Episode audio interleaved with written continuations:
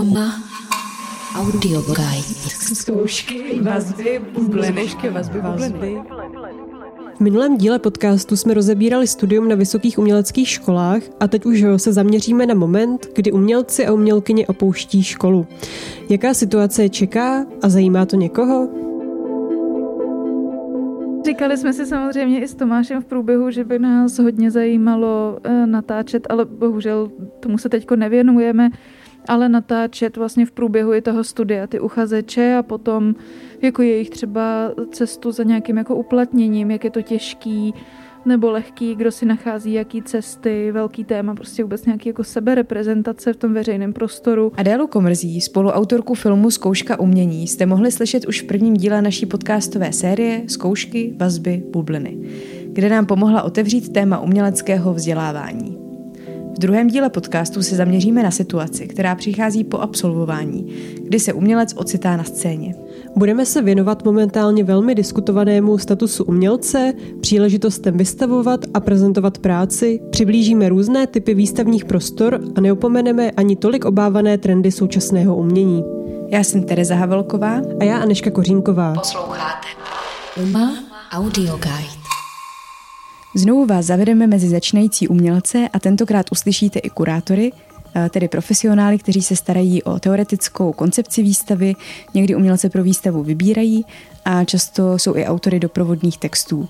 A taky galeristy, tedy provozovatele galerií. Jejich role se mnohdy prolínají. Představíme vám širokou škálu výstavních prostor, které cílí na začínající umělce a umělkyně. Začneme ale ještě na Prahu školy. Už tam se totiž většinou formují vazby, které pak můžou člověku pomoci uplatnit se na umělecké scéně – Poslechneme si nejdřív doporučení Lenky Síkorové, historičky umění, kritičky a pedagožky působící v Ústí nad Labem.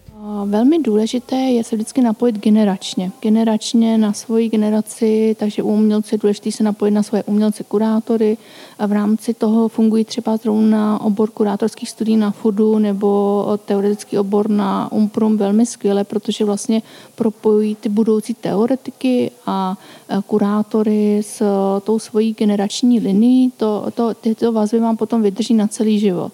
Je to nějaká jakoby forma souznění skrze toho, že jste si jako v dětství spolu hráli a vlastně máte společná témata a to je velmi jakoby důležitý moment ale zároveň potom je velmi důležitý eh, i zároveň si najít nějakého svého kurátora, protože on ten kurátor je velmi důležitý v rámci toho výkladu vašeho uměleckého díla. A on může vás zapojit do nějakých eh, větších eh, kurátorských celků, prezentace, můžete se stát součástí nějakého kurátorského třeba nebo galerijního týmu, zaměření a tím pádem eh, se dostáváte k dalším a dalším kontaktům. Ivana Hrončeková, absolventka FAVu VUT v Brně, je momentálně kurátorkou v galerii Mladých Tic.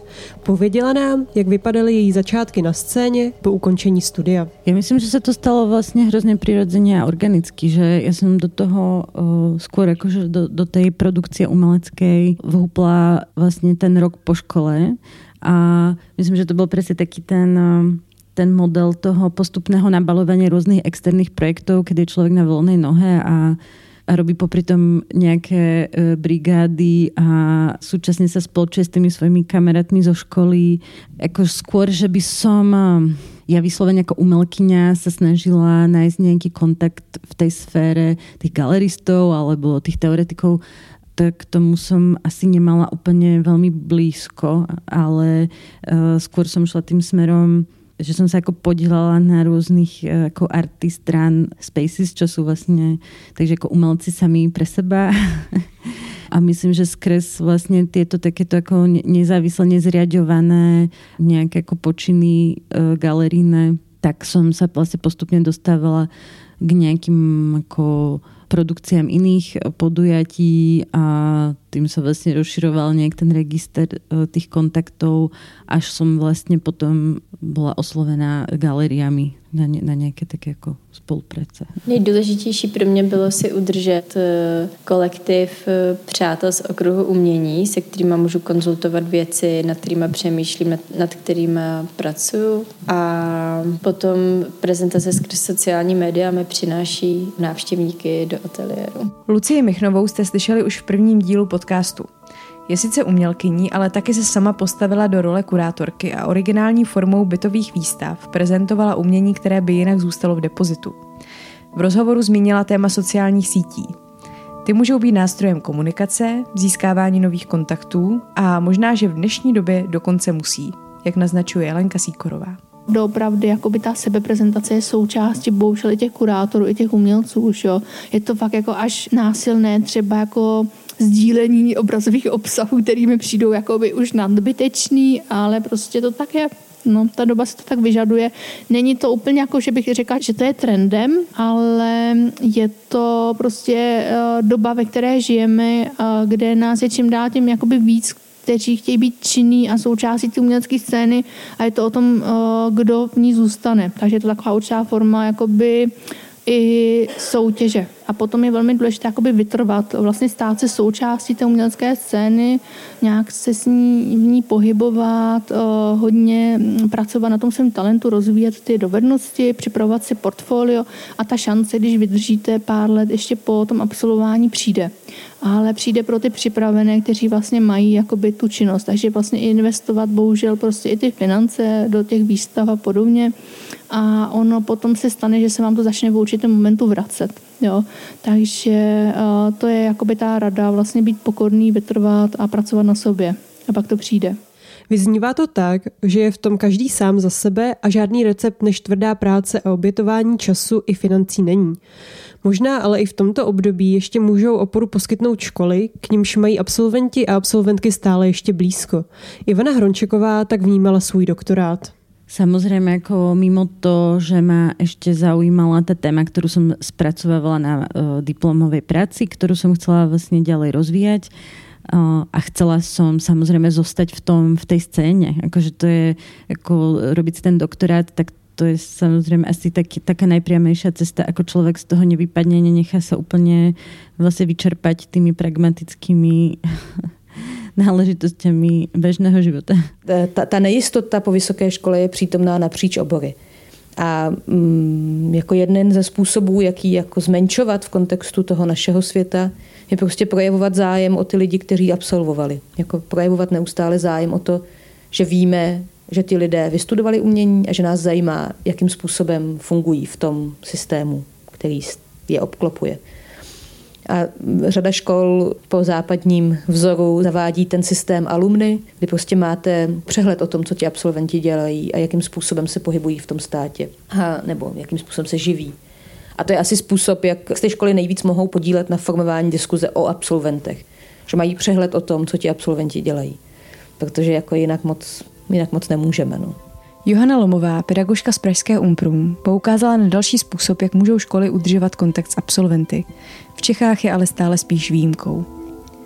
A o situaci začínajících umělců se zajímají i galeristi a kurátoři, kteří se přímo na čerstvé absolventy zaměřují. Pro Gábinu Kotíkovou to byl třeba podnět, proč galerii Jelení vůbec založila a může tak porovnávat, jak se situace začínajících umělců a umělkyní změnila. Eh, kvůli tomu jsme vlastně tu galerii začali dělat, protože eh, jsme se o tom bavili s různými umělci a si jenom pamatuju, že třeba Štěpánka Šimlová to tenkrát říkala ještě, že ten rok nebo dva po škole je vlastně takový jakoby skoro smrtelné období pro umělce, že najednou prostě pokud po něm nikdo nechce výstavu, tak najednou je to takové vákuum, že pokud eh, ten umělec se právě právě nezapojí do toho, že si vytvoří eh, s, někým dalším třeba vlastní galerii nebo nevystavuje v nějakých alternativních prostorách jakoby ve spolupráci s dalšími umělci, že to vlastně zorganizují sami, tak pokud je nevyzve nějaká galerie, tak je to úplně asi nejhorší období a jakmile prostě potřebují ještě živit rodinu a tak a začnou dělat jiné zaměstnání, tak už je strašně malá šance,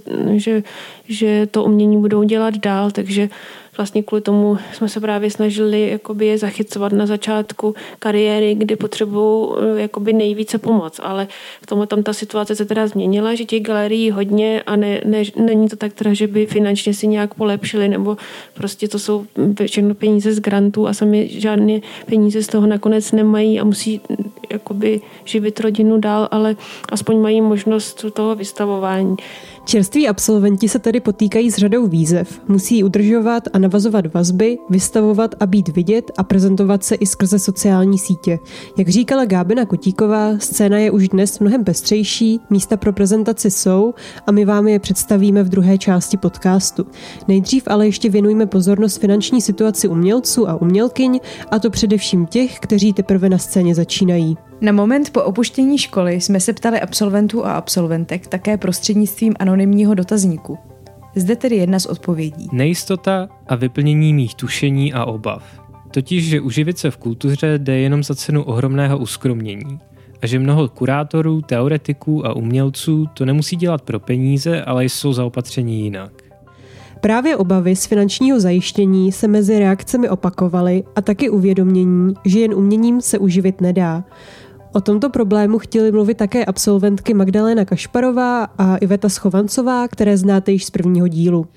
Přijde mi důležitý zmínit, že je opravdu hodně blbý, že e, v drtivé většině jsou prostě ty honoráře totální almužna, že prostě málo komu se podaří živit se uměním a it's such a shame, prostě eh, je, je to opravdu řehole, je to, je to strašná práce, člověk s tím stráví strašně moc času a je to vlastně nějaká oběť, protože já eh, se tím neživím. Já jsem, jsem v reklamce, vlastně dělám grafiku a motion design a já bych tam vlastně mohla být i víc, ale protože chci dělat i to volné umění, tak vlastně si na to rezervu nějaký čas, že vlastně v té reklamce nejsem na full time, ale ty peníze, co dostanu jako za to volné umění, ty jsou tak tak směšný.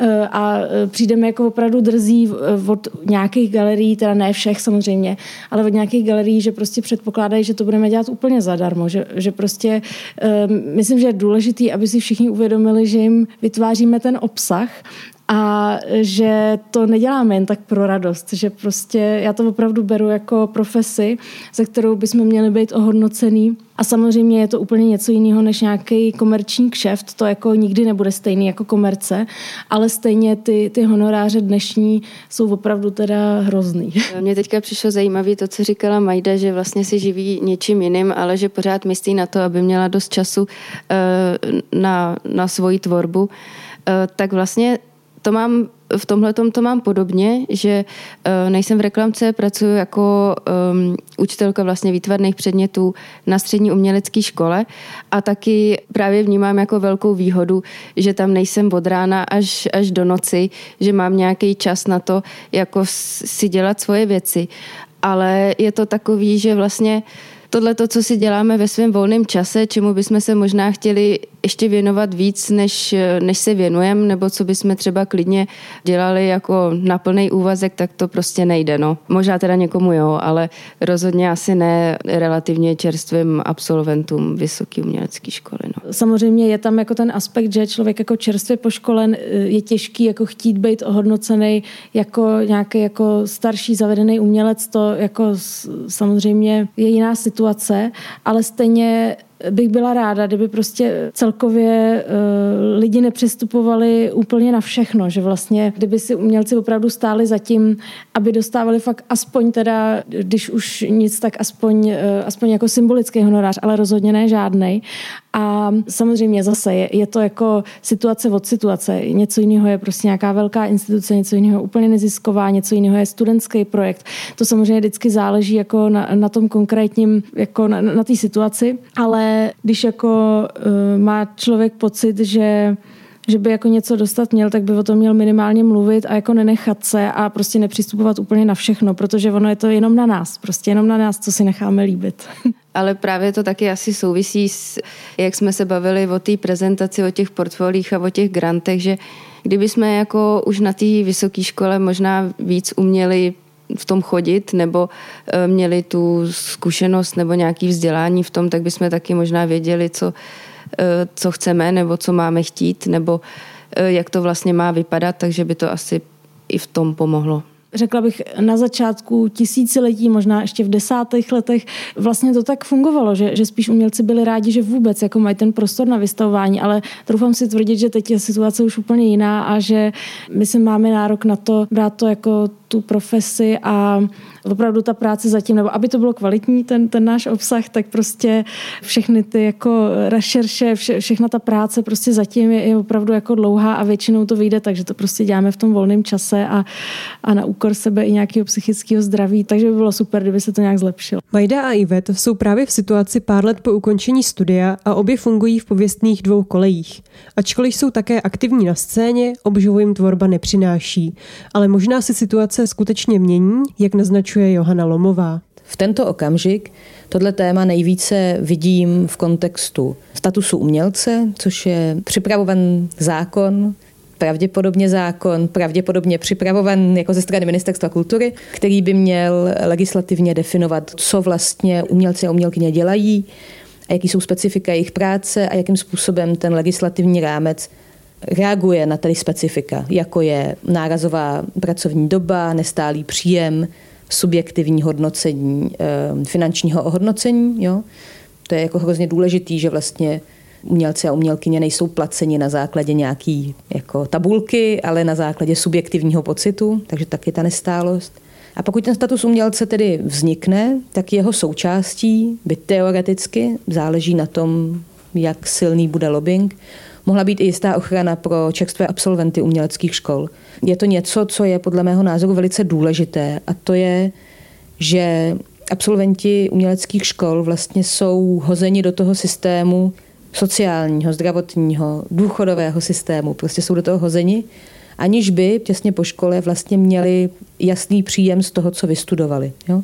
Protože e, přeci jenom trvá nějakou dobu, než se etablujete, než máte první zakázky a tak dále. A ten status umělce by měl vlastně těm nejmladším umělcům a umělkyním poskytnout legislativní rámec, jak prostě fungovat v tom státě. Může to mít podobu třeba toho, že stát jim doplácí na sociální a zdravotní pojištění. Jo? Těch podob je celá řada. V každé evropské zemi mají trošku jinou podobu toho, co ten status umělce znamená. Ale ta představa toho, že čerství absolventi výtvarných škol, hudebních, divadelních, tanečních, filmových škol by měli nějaké období hájení, kdyby věděli, že pokud zůstanou umělci, tak mají jistotu, že nespadnou úplně do nejhlubší chudoby nebo do dluhů, tak uh, myslím si, že by to jako pomohlo té situaci. Uh, myslím si, že je podstatné slovo povolání, aby ti naši absolventi nebo absolventi jiných uměleckých škol věděli, že to, co vystudovali, je povolání. Jo? Je to prostě zaměstnání stejně jako každé jiné. V tom slova smyslu, že sice zůstávají na volné noze, ale jedná se o povolání, ke kterému se mohou přihlásit. Jo? V daňovém systému se nemůžete v současné době přihlásit k tomu, že jste umělkyně. Jo? Prostě nic takového neexistuje. Můžete být štukatérka, ale nemůžete být umělkyně. A tady ta mezera, tady ten moment, že vlastně ti naši absolventi nebo jiných uměleckých škol stráví opravdu jako dlouhou dobu tím, že se školí v konkrétní profesi a pak se k ní ani nemůžou přihlásit.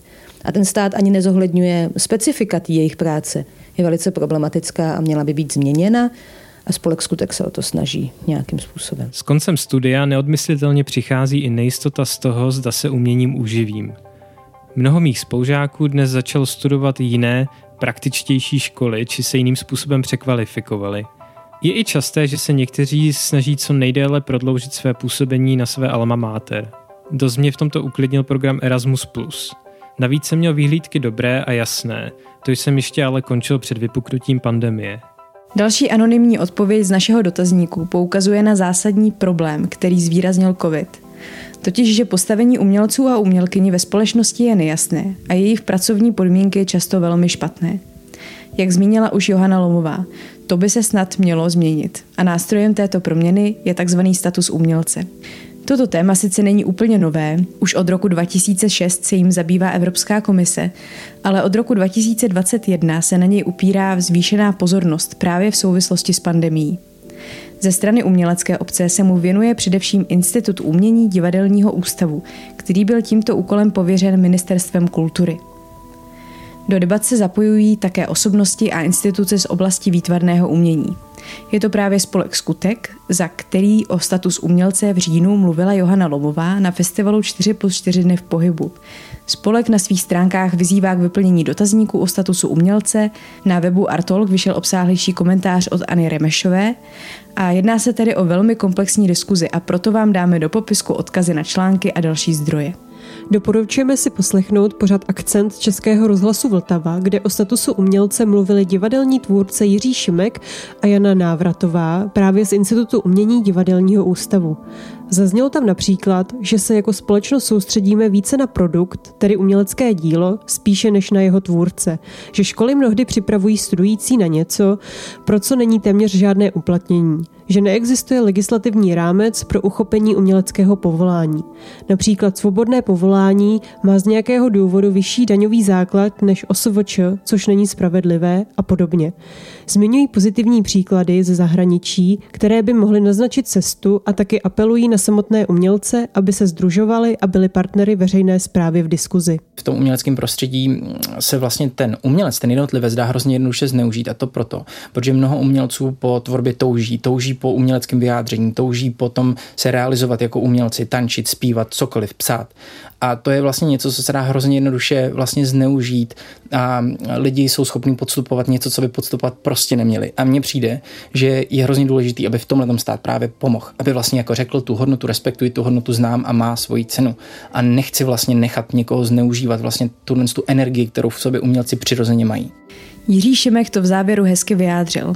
Energie, o které mluvil, bude určitě patrná i z některých rozhovorů s galeristy a kurátory, které nás teď čekají. Téma financování, péče o umělce a podmínky práce neopustíme na dobro. Mluví o nich asi většina z našich respondentů. Ale teď už se pojďme podívat do galerií.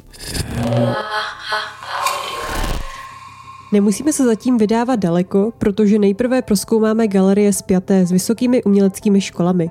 Jsou to specifické prostory, které mají sloužit edukaci, experimentům i přípravě studentů na fungování na umělecké scéně. Johana Lomová přemýšlí nad tím, zda je vhodné, aby umělci vystavovali už během studia a za jakých podmínek. To je jako velmi citlivá otázka a spojuje se v ní různé historické kontexty kdy to nevystavování souvisí se situací před rokem 89, kdy, a to je jako důležité, ten, kdo vystoupí z umělecké školy, je profesionál a nabízí profesionální výtvarné umění. A jako takové může být vystaveno. A vystavovat něco, co není výstupem, co je jako na úrovni řemeslníka, který ještě neumí udělat svoje řemeslo, bylo nepřijatelné. Jo? Takže tady ta rovina.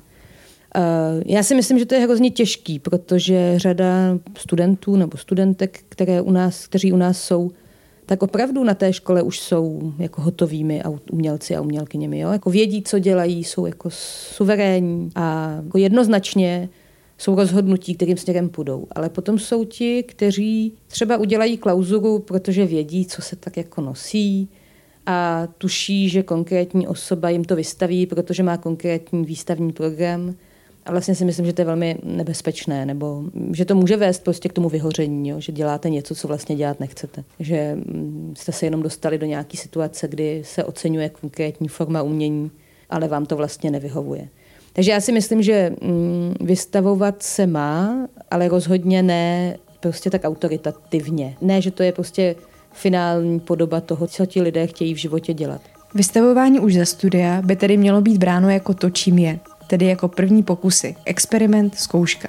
Mělo by vznikat v dialogu a otevřeně. Tak nad tím přemýšlejí i v galerii Nika, která je spjatá s pražskou Umprum vystavující, kteří třeba s tím zatím nemají žádnou zkušenost. I pro nás vlastně je to něco, na čem si můžeme zkoušet eh, spoustu věcí, které známe jenom, nebo jsme znali jenom teoreticky. Takže doposavat vlastně všichni to ocenili, že mm, to mohlo vznikat v nějakém společném dialogu. To byla jedna z kurátorek galerie Nika, Eliška Špálová. Nika slouží studujícím z Umprum, kteří si zde můžou vyzkoušet vystavovat ve velmi specifickém prostoru v podchodu v pražského metra. Galerie tedy není hned v prostorách školy a možná i proto je do jisté míry na škole nezávislá. Od počátku našeho působení tady v Nice se nám stalo zatím jenom párkrát, že by dorazil na vernisáž někdo z pedagogického sboru a nebo vlastně z těch ateliérů.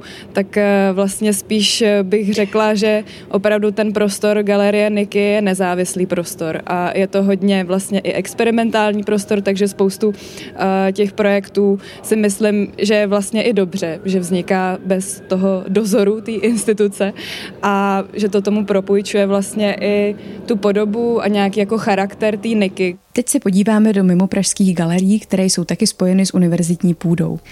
Dozvěděli jsme se, že Galerie FAVU, tedy Fakulty výtvarných umění VUT v Brně, neslouží jen místním studentům. Je tam snaha konfrontovat různé školy a podobně je tomu taky v galerii G18 a Fotogether ve Zlíně. Mluví jejich kurátorky Judita Levitnerová, Eva Gartnerová a Elza Rouerová. Tak když jsem si projížděla eh, vlastně jakoby ten archiv, ono ještě dřív se to jmenovalo Galerie Aula, tak mně přišlo, že vlastně to bylo opravdu cílený tak, eh, že se tam prezentovala ta tvorba těch studentů. Hodně to sloužilo vlastně i na prezentaci klauzur prostě a takových jako eh, výstav vlastně školních a pak postupně se to trošku měnilo, že tam začali vystavovat vlastně i z jiných uměleckých škol, že se tak jako vyměňovali. Hodně často to bylo i tak třeba nazvaný. Eh, myslím nějaká výstava Praha versus Ostrava. Eh, hodně to tam bylo tak jako akcentovaný vlastně. A teď se zaměřujeme jako vyloženě na tohle, mm, že se snažíme prostě, mm, vlastně fungujeme eh, jako open callově, takže se snažíme, aby se prostě hlásilo co největší počet lidí z jiných škol a, a vlastně trošku upozadňujeme jako ty studenty jako naše.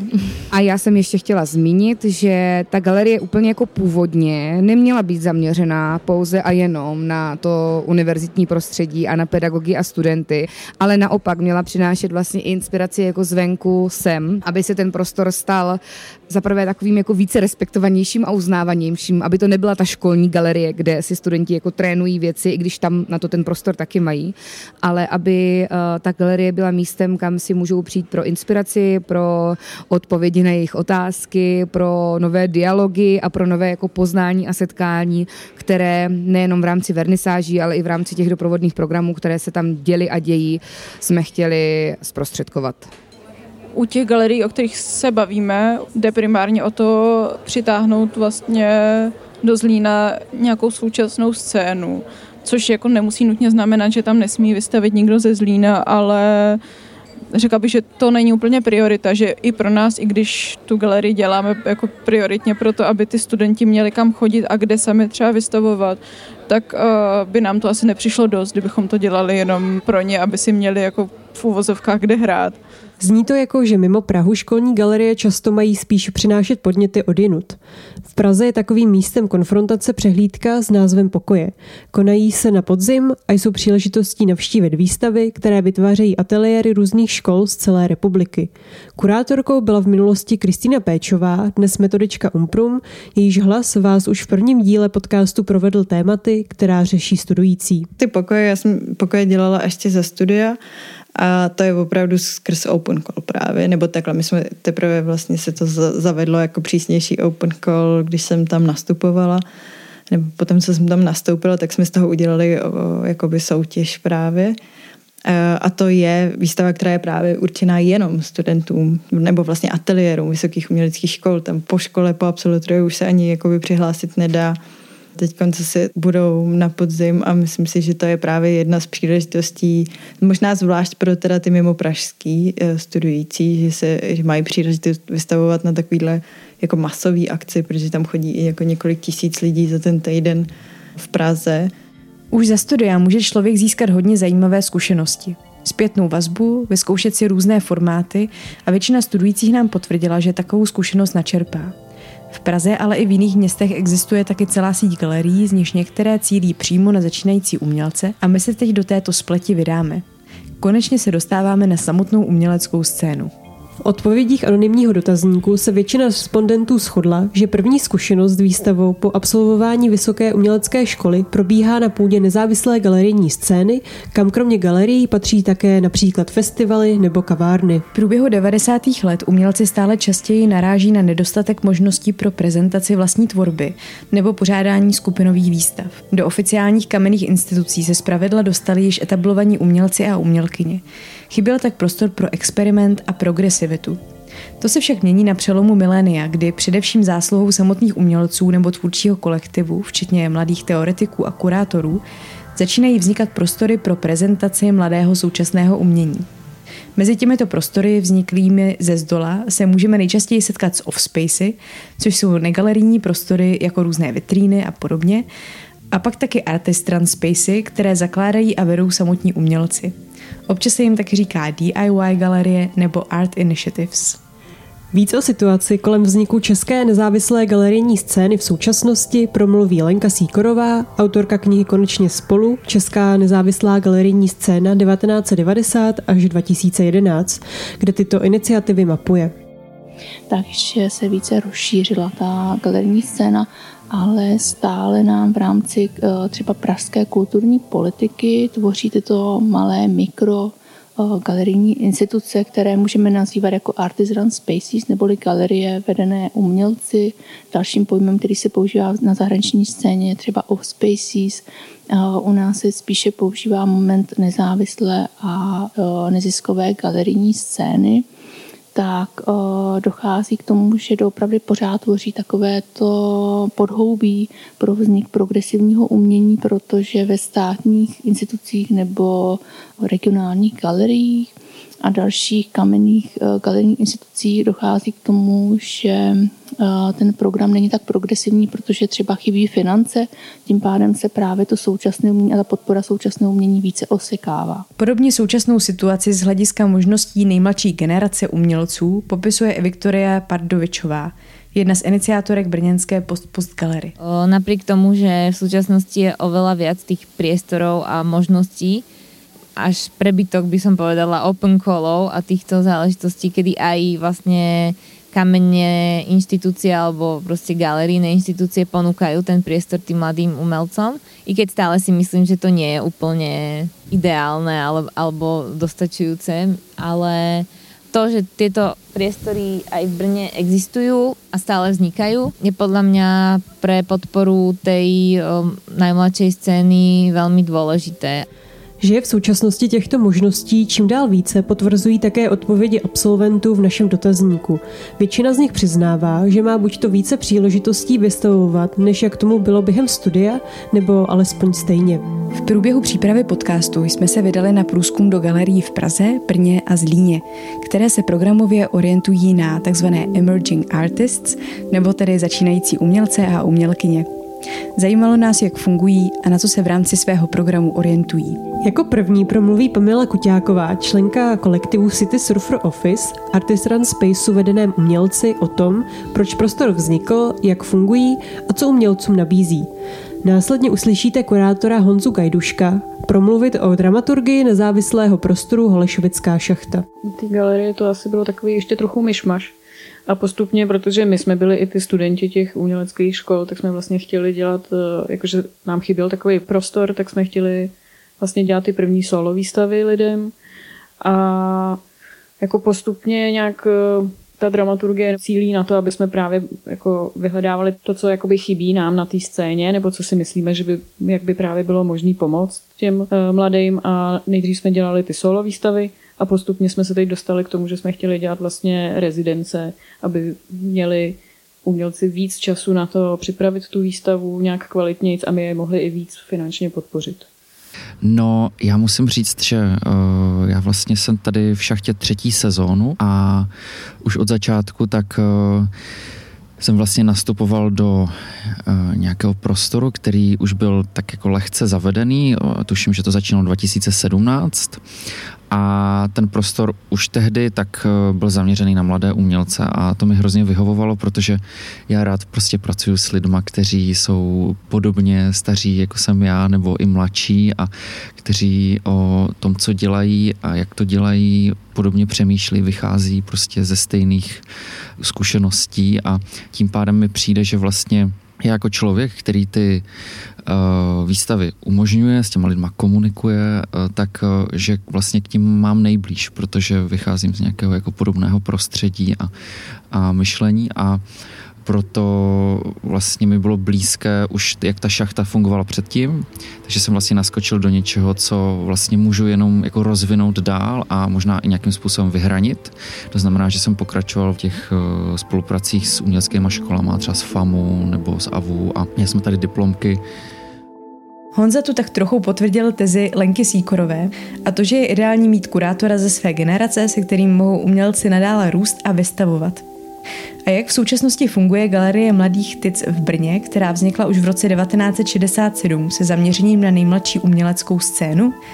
O tom mluví kurátorka Ivana Hrončeková. Skôr jako to vymedzenie veku, tak tomu sedí vlastně ten anglický termín emerging artist, že je to vlastně pre někoho, kto právě se nějak jako skúša, ohledává ještě ty svoje e, formy, limity a tak ďalej. Že, že je to skôr taký jako priestor, kde um, je dovolený experiment alebo je treba uh, dovolené niečo si vyskúšať, treba uh, urobiť chybu, že nie, nie je to vlastne taký ten, uh, takéto ako veľké sústo, ale myslím, že je to také zvládnutelné. Takže my sme vlastne ten limit nejakého veku úplne ako vymazali, ale tak či tak prostě je to galeria presne pre začínajúcich umelcov. V Brně ještě chvíli zůstaneme. Nyní promluví kurátorka vitrínové galerie Umakart a pedagožka na FAVu Karolína Kohoutková o fungování jedné z prvních brněnských offspaceových galerií ve veřejném prostoru. Uh, tak tahle galerie uh, má historii asi 13 let a já jsem jako v pořadí jako v té sérii generaci, vlastně by se dalo říct kurátorů třeba čtvrtá generace, takže zakladatelkou galerie je Karin Písaříková a ta galerii založila, řekla bych tak v roce 2008 a právě to byl ten důvod eh, nějaký prostor pro mladý umění a byla to první nebo jedna z prvních galerií, která byla v takhle ve veřejném prostoru míněna jako platforma pro mladý umění. To bylo takhle od začátku myšlený a bylo to určitě směřovaný hodně na studenty FAVu. Mladým autorům a autorkám se rozhodla trochu riskantně věnovat také Alexandra Karpuchina ve své soukromé galerii Karpuchina Galery v Praze. Ta teď promluví o svém projektu experimentální komerční galerie ve vztahu k začínajícím autorům a autorkám to určitě risk, nebo eh, zatím teda se mi osvědčilo, že ty mladí autoři, s kterými spolupracuji, tak eh, u toho umění zůstávají a tím se teda ten risk eh, se anuluje, protože vlastně i třeba pro případný kupující, tak je to vlastně moje zodpovědnost, když jim nabídnu nějakého mladého autora, že to investičně bude stále fungovat a že ten autor nezahodí prostě příští rok štětce a, a všechno ostatní a že nepůjde prostě pracovat do byly třeba.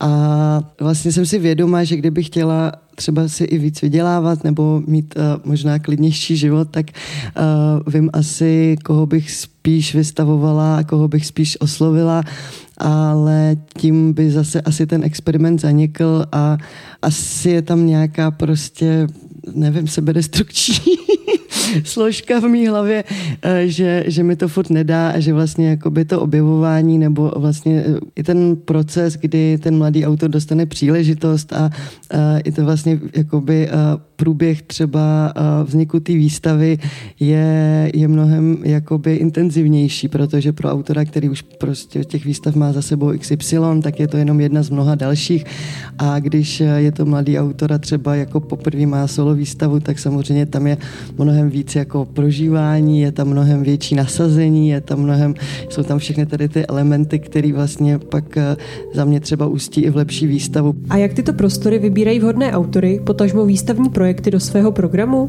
O tom nyní promluví několik kurátorů a galeristů. Jedním ze způsobů, se kterým se můžeme nejčastěji setkat právě u nezávislých galerií, je forma otevřené výzvy, takzvaného open callu. Přihlášené projekty pak zpravidla hodnotí galerijní rada nebo open callová komise sestavená z odborníků na výtvarné umění. Jak takové hodnocení probíhá v galerii FAVu, mluví umělkyně a kurátorka Judita Levitnerová. Jo, tak třeba teď vlastně docela čerstvé po tom open callu, tak eh, třeba z toho mi přijde, že že jsme se třeba rozhodli jakoby hodně vlastně po nějakém experimentu, že uh, je vlastně docela důležitá ta debata, jako potom společná, že když si to člověk prochází sám, tak mám často pocit, že vyhrajou takový ty projekty, které se zdají trochu generický, ale jsou třeba hezky napsaný, mají tam opravdu jako pečlivě tu dokumentaci, všechno se zdá jako správně, ale pak se vlastně ukáže, že že to je trochu nuda a vlastně mm, jsem jakoby často překvapená, že se opravdu jakoby jde do toho experimentu. Při hodnocení projektu v Open Callu tak zpravidla nezáleží na tom, jak kvalitně jsou přihlášky zpracovány, ale spíš na členech komise a jejich vkuse – Není to soutěž, jak zmiňuje Ivana Hrončiková. Jako samozřejmě stále trochu záleží eh, na tom, že kdo v té komisi je. Jako stále záleží na vkuse těch lidí. Myslím si, že to nie je nějaká soutěž o nejlepší projekty, že prostě je to stále nějakým momentálny obraz nejakých ako zaujímavých prístupov, ale fakt to strašne odráža aj preferencie vlastne tých jednotlivých ľudí, ktorí sedia v tej rade. Takže myslím, že najpresnejšie povedať, že súťaž to teda fakt nie je. A čo tam uh, naozaj sledujeme, tak samozrejme, že tie uh, trendy, že je vlastne celkom ako ťažké vlastne sa tým trendom úplne vyhnúť, ale myslím, že celkom sa snažíme dbať na to, aby tie veci, ktoré vyberáme, neboli trendové takým tým epigónským spôsobom. Myslím, že to hlavné kritérium je, aby sme vlastne vybrali veci, ktoré fakt majú nejakú zvláštnu e, výnimočnú energiu. Aj keď možno používajú nejaké uh, znaky, ktoré vidíme v tých trendoch, tak e, myslím, že hľadáme skôr takú nejakú ako autenticitu v tých jednotlivých uh, osobnostiach. I pražská platforma City Surfer Office vsadila pár ročníků na pořádání open callu, který zde vnímají jako nástroj, jak se dostat k autorům a autorkám, co na scéně nejsou tolik vidět. Mluví Pamela Kuťáková a Světlana Malinová. Tak teď do toho open callu se nám vlastně přihlásilo fakt hodně lidí a hodně i těch, který jsme vůbec neznali. Ona totiž, i ta výzva byla jakoby určená hlavně eh, studentům po škole, který třeba nejsou moc vidět a že jim právě během té rezidence můžeme i pomáhat jako s portfoliem a mm, prostě dát jim nějakou takovouhle jako uh, podporu v tvorbě.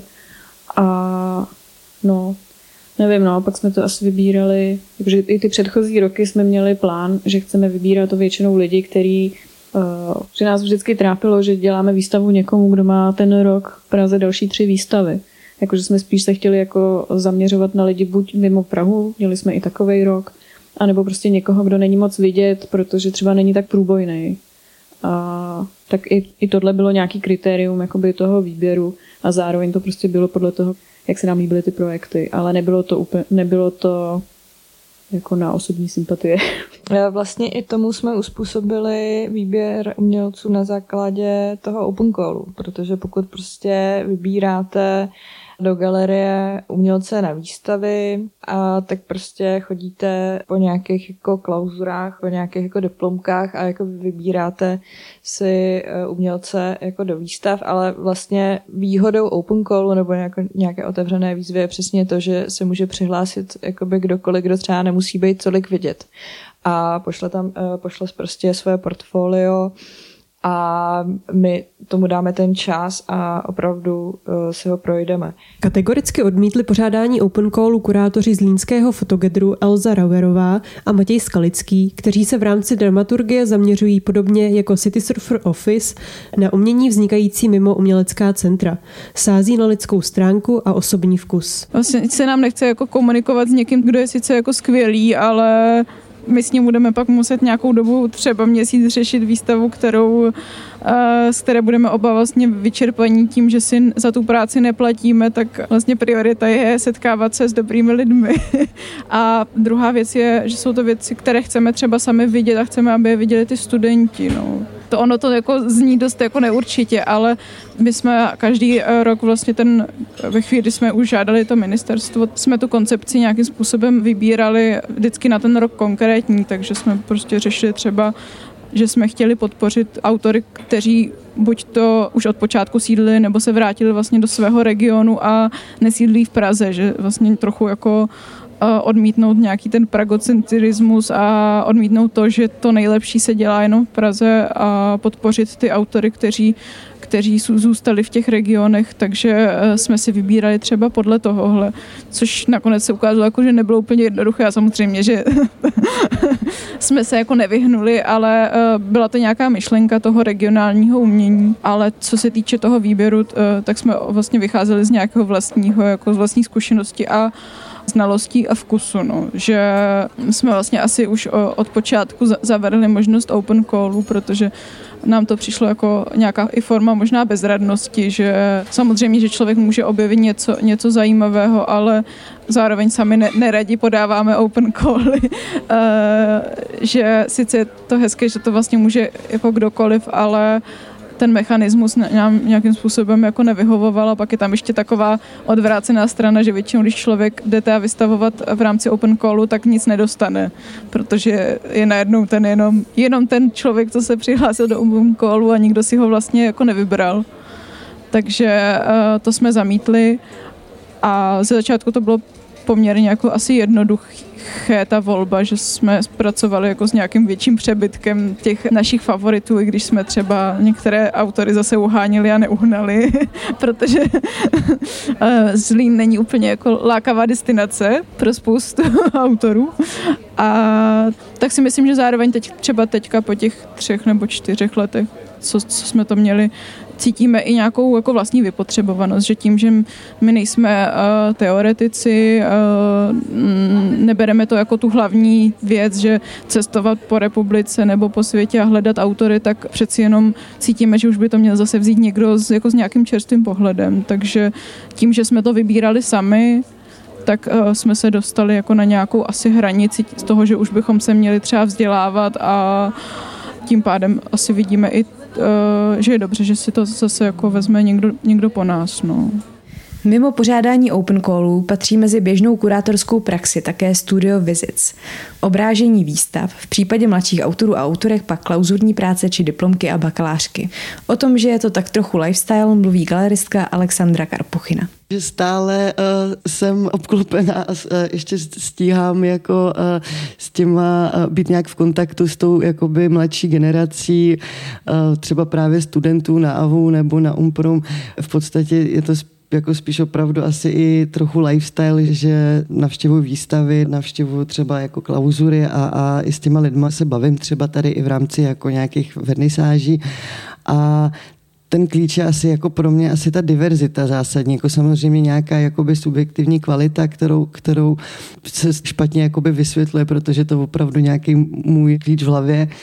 Gabriela Kutíková pak vystavující vybírá na základě důvěry v jejich tvorbu. Já se snažím vybírat umělce, který mi připadá celkově jako osobnost eh, zajímavá natolik, že vlastně mm, potom, když už ho vyberu, tak, tak, tak už má tady volnou možnost toho, co pro nás připraví. Že třeba na rozdíl od galerie, venkovní galerie pro Luka, třeba například, tak tam sbírají projekty předem a musí vědět přesně, jaký, jaký projekt umělec udělá a teprve na základě toho konkrétního projektu usoudí, jestli je to pro ně vhodné nebo ne. Když to tady u nás vlastně by to bylo uh, příliš složité a umělci taky preferují to, že už jim člověk nějak důvěřuje a proto je pro mě nejtěžší práce vždycky vybrat vystavující tak, abych toho potom později nelitovala, že pak udělají novou věc, která se mi eh, absolutně nelíbí, takže je, je nejdůležitější ten výběr toho člověka a potom spolu komunikujeme, ale už to, do toho příliš nezasahuji.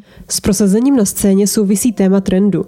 Jak jsme slyšeli, galeristé a kurátoři často hledají autenticitu a nějakou opravdovost. Je tedy trend v jádru špatný a nestojí za to se jim zabývat?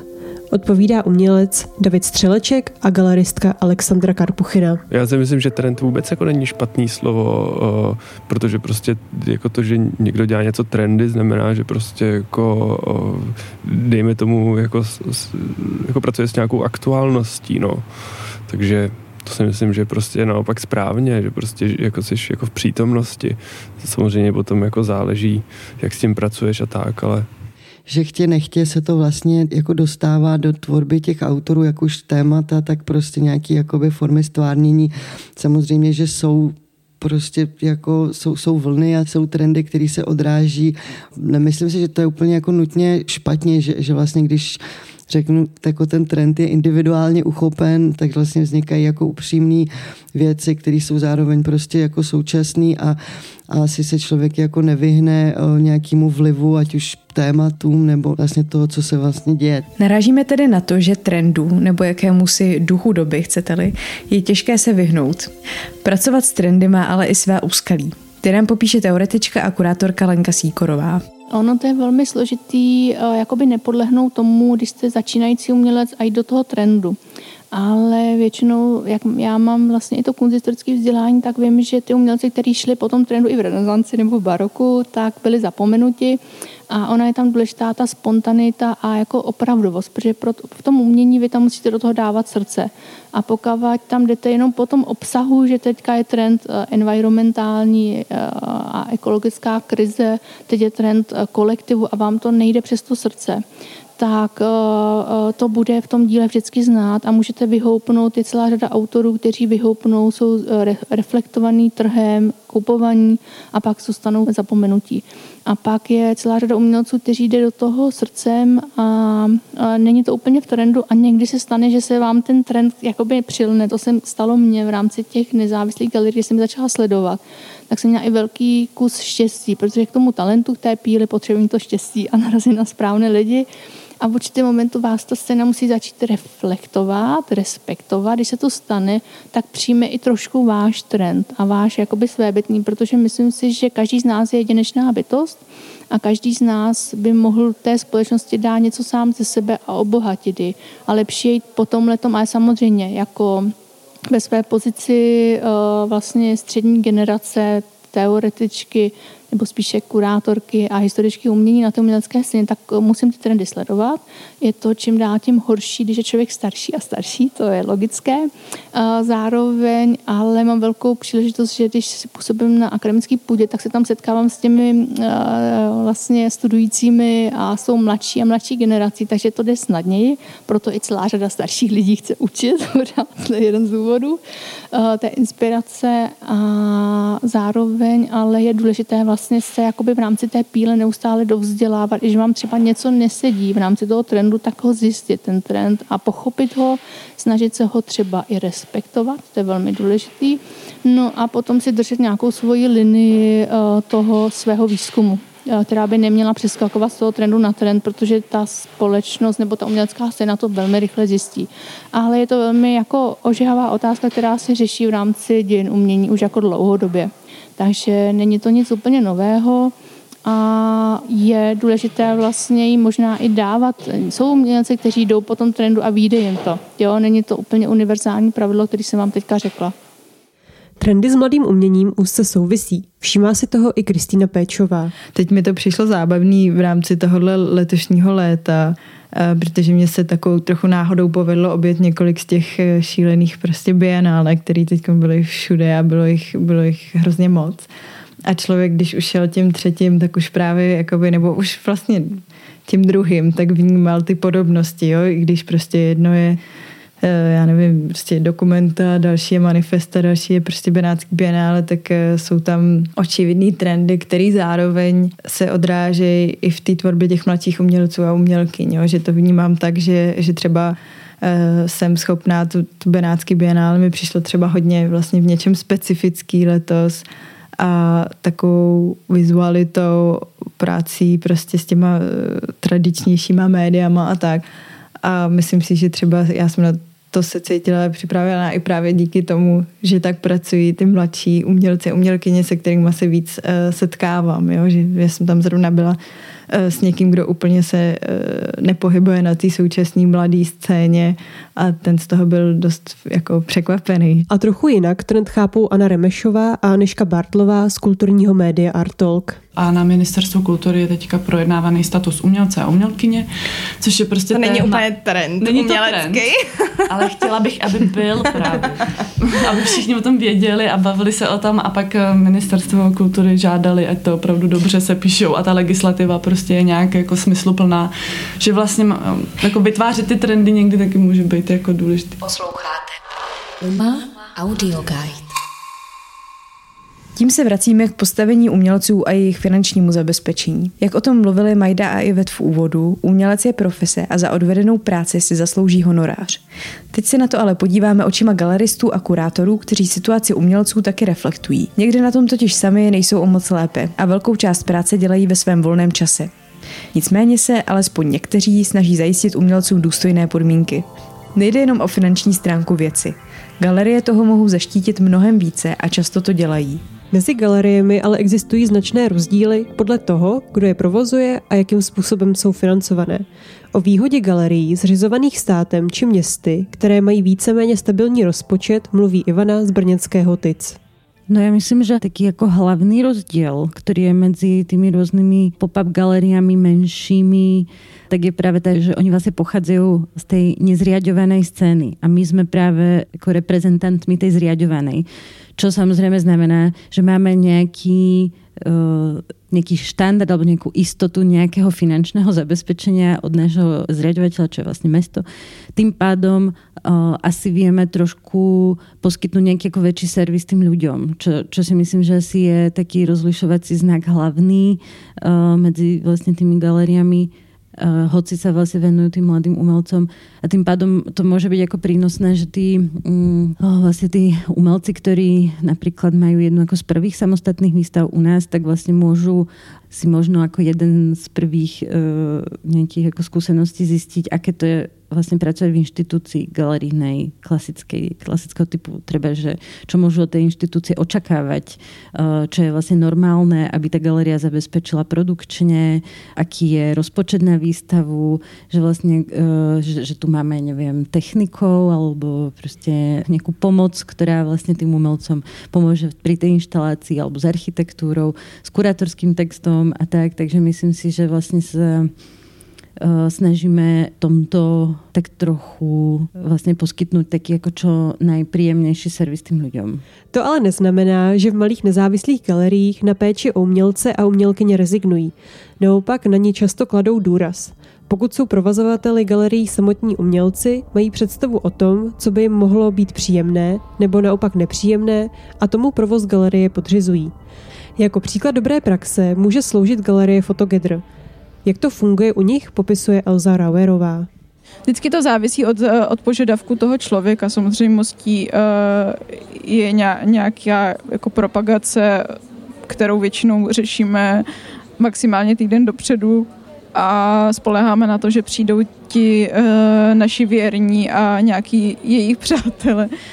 Tu propagaci jsme třeba z začátku se snažili řešit, řešit víc, ale pochopili jsme, že že to uh, zlínské publikum nějakým způsobem nevyborcujeme, takže uh, propagaci řešíme poměrně úsporně a spoleháme na ty kanály, které jsou jako pro nás nějakým způsobem jednoduché a dostupné, že sice to postujeme na kulturní uh, weby, ale ono to nikoho do Zlína nezavede na naši výstavu, takže to děláme jen tak, aby to někde zůstalo, že jsme teda tu výstavu dělali, aby i ty autoři měli možnost to někde třeba vykázat, pokud řeší nějaký body ve školském systému a tak. a uh, jinak jako spoleháme na Facebook a Instagram, který uh, Instagram děláme jenom proto, že to vyžaduje doba, ale uh, mně to moc nejde a Matěj nemá chytrý telefon. Jinak my vlastně chceme, aby autoři dostali nějakým způsobem zaplaceno. Ta výše té částky se odvíjí od toho, kolik utratíme za uh, danou výstavu, kolik dostaneme teda od města uh, Zlína a ministerstva kultury a kolik uh, akcí uděláme, ale Nelíbí se nám, když autor nedostane vlastně nějaký honorář nebo aspoň nějakou částku, která trošku spraví ty jeho náklady, které jsou, eh, které jsou určitě většinou mnohem vyšší, než, eh, než co od nás nebo od kohokoliv jako dostanou. Takže to je pro nás důležité uvědomili jsme si ale zase po těch letech, že možná jsme měli platit sobě, abychom se nedostali do toho, že uh, nemáme trochu už energii a chuť to dělat dál, protože jsme se trochu vypotřebovali. Nevím, jestli je to množstvím akcí, anebo tím, že jsme si za svoji práci nezaplatili. A další věc, kterou poskytujeme, je asi nějaký technický servis, přičemž se dá říct, že Matěj je profesionální galerijní technik, takže máme nadstandardní služby v tomhle směru. Pak teda uh, se snažíme právě i podpořit nějakým způsobem teoreticky tu věc, že to je zase většinou nějaký, nějaká moje část práce, že když vystavujeme autory, kteří eh, nemají tu zkušenost s vystavováním, nebo nemají tak dlouhodobou, tak jim vlastně nějaké to teoretické jako uh, zhodnocení, pohled na to je, jejich dílo schází a myslím si, že je to pro většinu z nich hodně příjemná situace. Já jsem to vlastně pocítila, když jsem dělala ten studentský projekt, díky moc, že to pro toho autora je vlastně příjemná věc, pokud to jde teda v duchu toho, co on sám tím chce říct. Takže uh, se ke každé výstavě snažíme udělat text, který teda nějakým způsobem vytiskneme, někdy děláme nějakou publikaci e, i uh, s nějakým obrazovým doprovodem, ať už nějakých starších věcí nebo konkrétně věcí k té výstavě. Na tom, co říká Elza, je vidět, že i na provoz malé galerie by byl zapotřebí tým několika profesionálů. V základu by tam měl být člověk, který se věnuje PR, produkční zajišťující finance, galerijní technik a kurátor. Ten by s umělcem komunikoval o teoretické a umělecké stránce výstavy a zprostředkovával jí veřejnosti. Takový tým ale v podmínkách nezávislých galerií často není reálný. Celý provoz tak eh, zajišťuje jedna či dvě osoby, které se ale snaží vytvořit prostředí pro umělce založené na jejich konkrétních potřebách. Přístup, který je individuální, vyzdvihuje i Alexandra Karpuchina. Zajímavý je i její postup, kdy se umělce snaží zajímat dlouhodobě a soustavně, což může být pro umělce povzbuzující asi jsme rádi vždycky říkali, že jsme jako galerie, která má takový jako víc lidský rozměr, že, že jako nechceme být jako manufaktura výstav, kde prostě to anonymně sekáme jednu, jednu za druhou prototypní výstavy, ale spíš se jako vlastně opravdu ke každý přestupuje jako asi víc individuálně a je fakt, že některý zaberou mnohem víc času, některé vzniknou úplně spontánně, úplně nejlíp sami o sobě a všichni se divíme, takže vlastně je to jako asi i ta jako možnost jiných přístupů, individuální přístupy k těm individuálním autorům.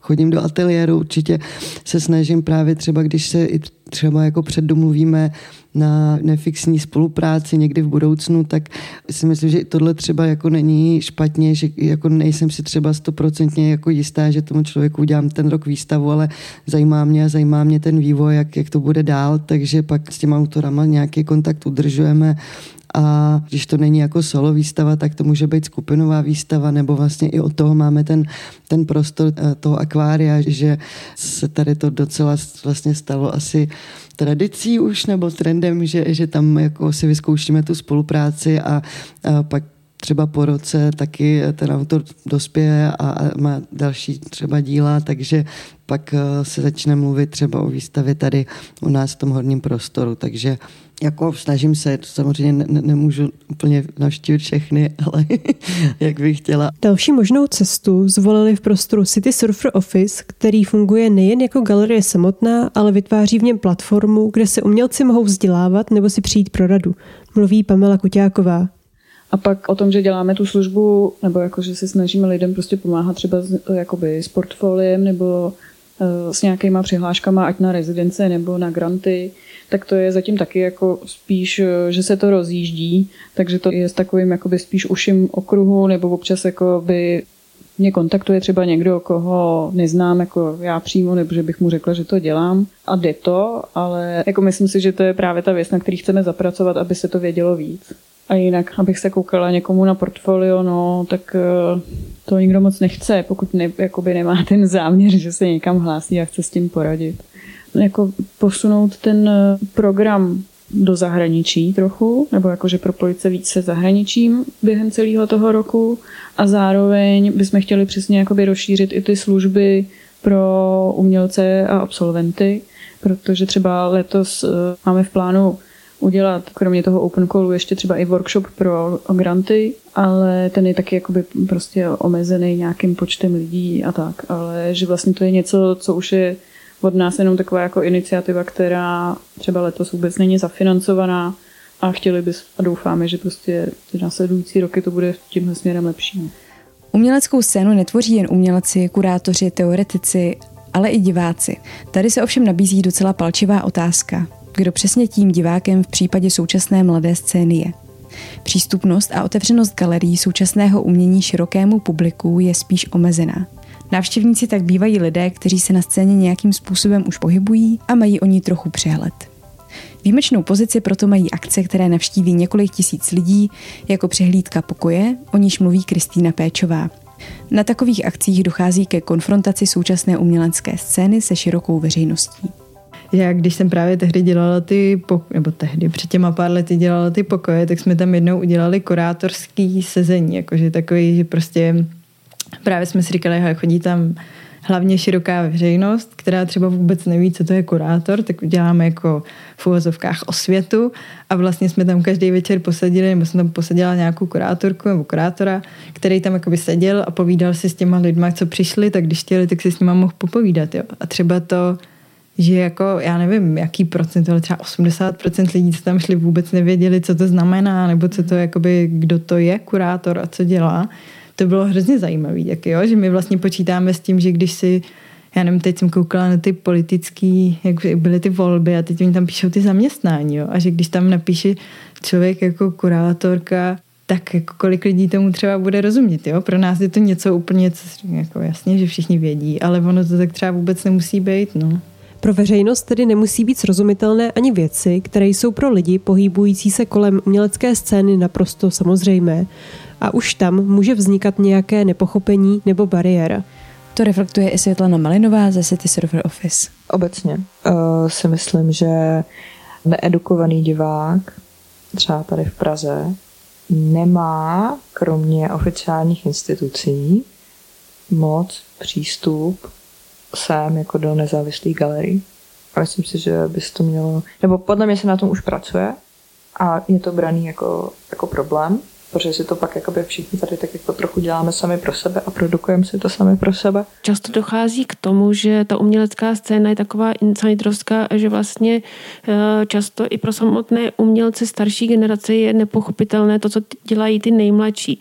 A je otázka, jestli to vzniká proto, že vlastně umělci mladí často ty svoje výstavy koncipují tak, aby to zaujalo co nejvíce kurátory a už nepočítají tolik eh, s divákem, který se současným uměním nezabývá. A je to taková zajímavá otázka v tom, že si člověk uvědomuje, že, že opravdu se ta situace jako mění tak, že, umě, že vizuální umění už není tolik vizuální, už není potřeba, aby jakoby umělec uměl malovat nebo kreslit, ale zároveň už eh, se to i přesouvá do, ta, do takové roviny, kdy už to není vůbec pochopitelné bez nějakého slavního komentáře. Takže sama osobně si myslím, že teďka opravdu chybí hodně kritika, která by dokázala těm umělcům tu zpětnou vazbu dát a taky, že vlastně jakoby v současné době není tolik kurátorů, kteří by připravovali třeba větší skupinové výstavy nebo ve státních galeriích, které by tu mladou uměleckou scénu um, interpretovali a ukazovali tak, aby došlo k nějakému eh, lepšímu porozumění toho, co mladí umělci dělají, že mám pocit, že je taková propast mezi tím, co se vystavuje v těch malých galeriích a potom dál právě ta návoznost do těch státních není moc velká.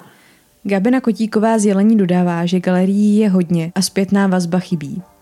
Představovat mladé umění ve velkých institucích by mohla být cesta, jako zpřístupnit širší veřejnosti a poskytnout i tu zpětnou vazbu umělcům. Protože zvlášť mladí umělci na škole dostávají této vazby hodně a o jejich umění se komunikuje ale po škole jí moc nemají, což scéně neprospívá, jak pokračuje Gábina. Potom právě třeba vznikl časopis Artur, který eh, tenkrát založil Michal Pěchouček a Sláva Sobotyvičová, kteří právě jako říkali, že té zpětné vazby je strašně málo a vlastně oni to mysleli i tak, že si vlastně mladí umělci myslí, že můžou udělat úplně cokoliv a že vlastně žádná kritika stejně neexistuje, takže je to úplně jedno. Takže se snažili vlastně udělat takový kritický časopis, v podstatě tis, tiskli to jakoby na koleně úplně eh, v takových podmínkách jako eh, levných a měla to být vlastně kritika, která by eh, opravdu umožňovala těm umělcům mít tu zpětnou vazbu a slyšet jako i názor někoho jiného na to, co dělají.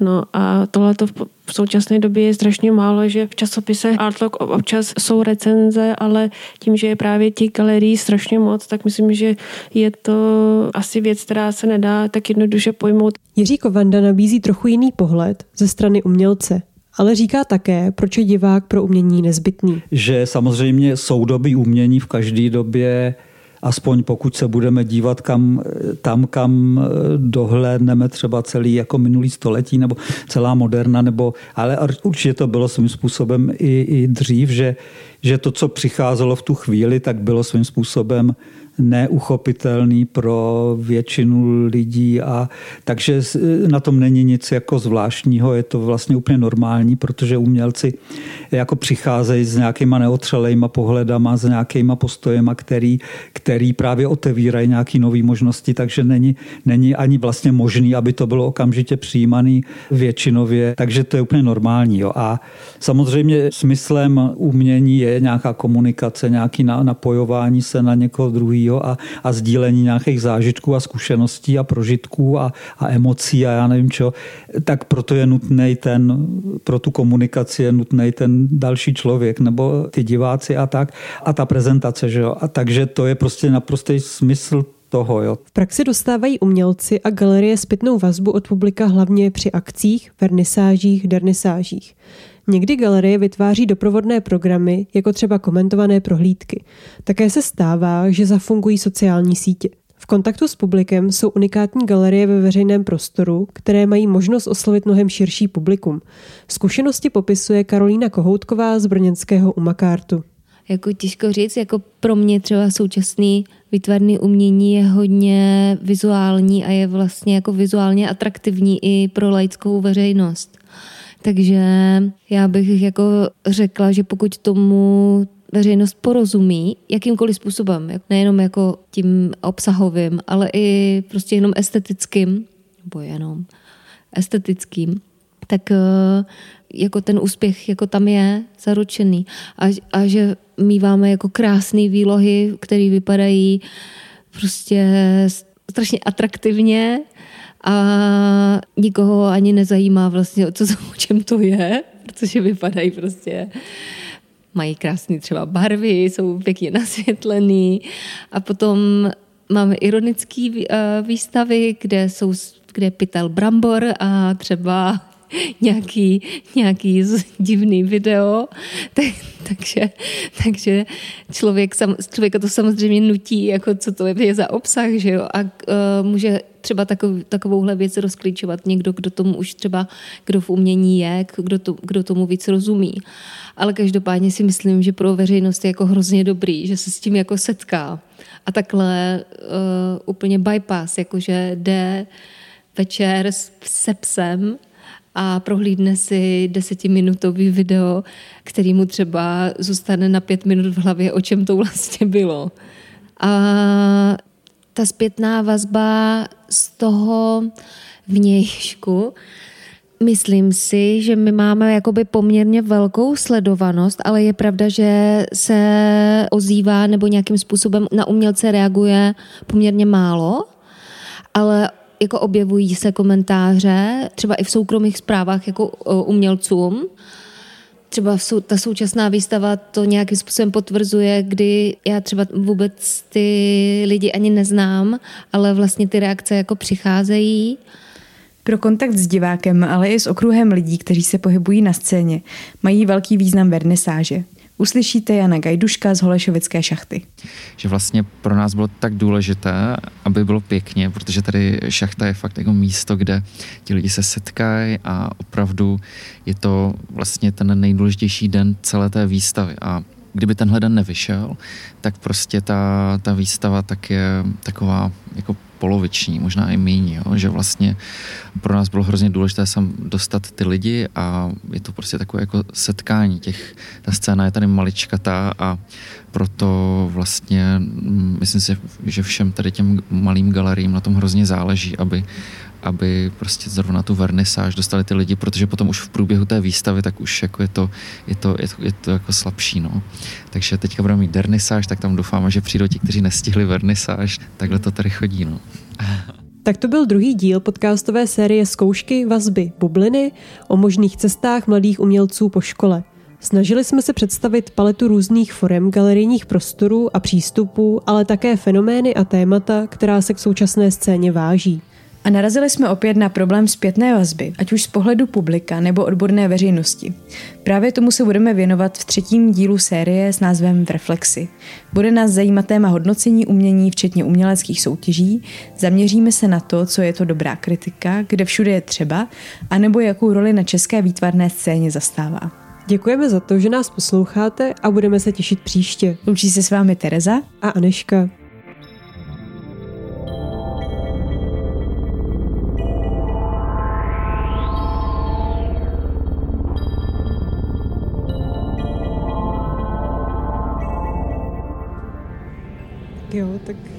Myslím, že už tady máte svoje fanoušky, tak já vám děkuji.